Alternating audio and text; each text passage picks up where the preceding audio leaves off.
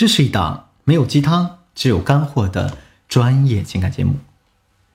大家好，我是剑宇，欢迎收听《得到爱情》。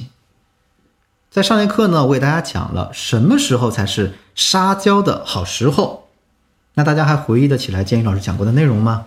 啊，我们一起复盘一下啊。第一是，当男人对你有需求感的时候，就是你撒娇的一个好时机。第二呢？就是当他为你做了一些事情的时候，也是你撒娇的好时候。这节课啊，建宇老师就在上节课的基础之上，给大家继续分享两个撒娇的小话术。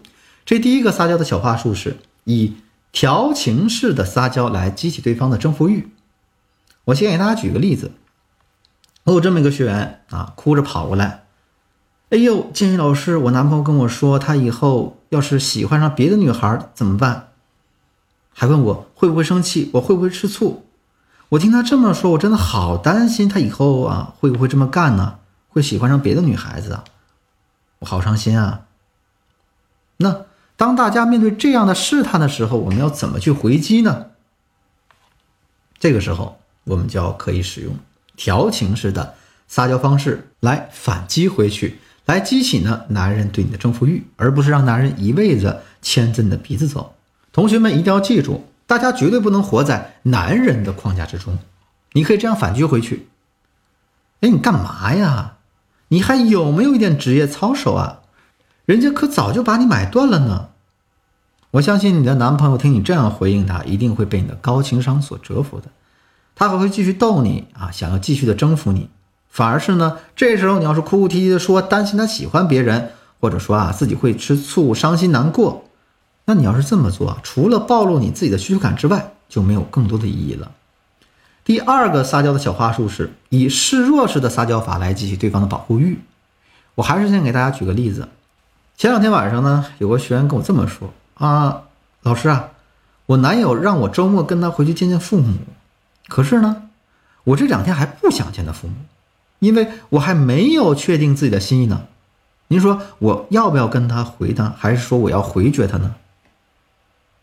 那我说呀，如果你这个时候回绝了他，等你考虑好了想见他父母的时候，那恐怕就没那么容易了。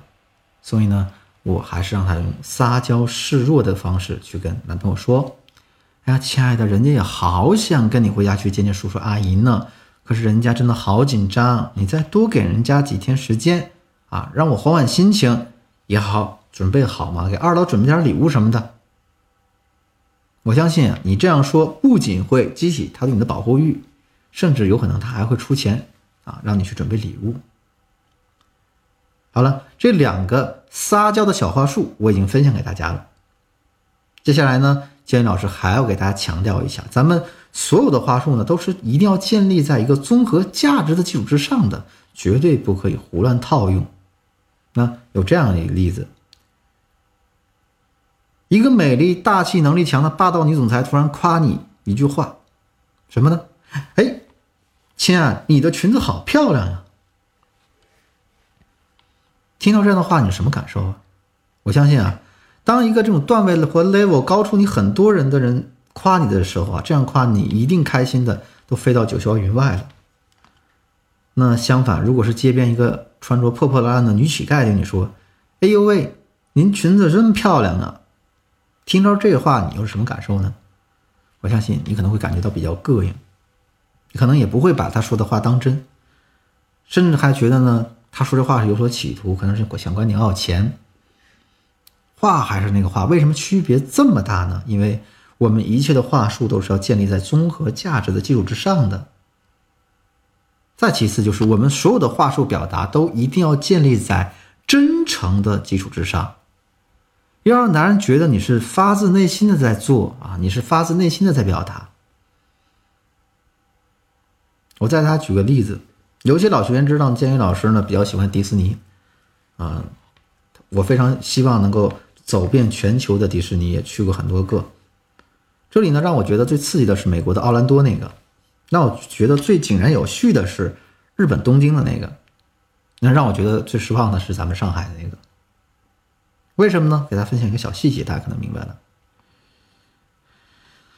当你到日本的时候，下了飞机，放了行李，然后你到了迪士尼就玩那个花车巡游的过程中，你就会发现所有的观众都会被安排在坐在过道两边，啊，小朋友呢一般放在第一排座位上。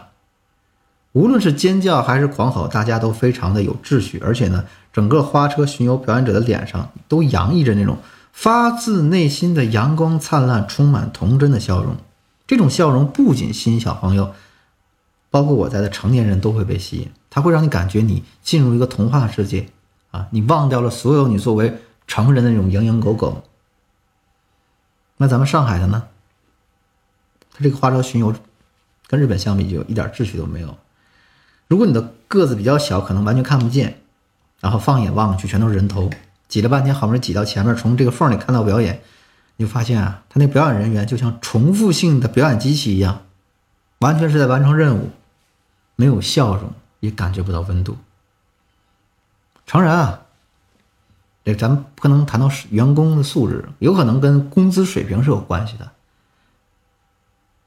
但不管怎么说，从结果上来看。我的直观感受就是这样的。通过这个案例，我想说的是，无论做什么事情，大家一定要要让对方感受到真诚。那有的时候就需要我们自己发自内心的去做好这件事儿。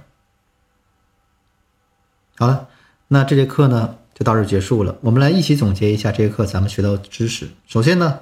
嗯，我教给了大家两个撒娇小话术。第一个小话术是以调情式的撒娇来激起对方征服欲；第二个小话术是以示弱式的撒娇来激起对方的保护欲。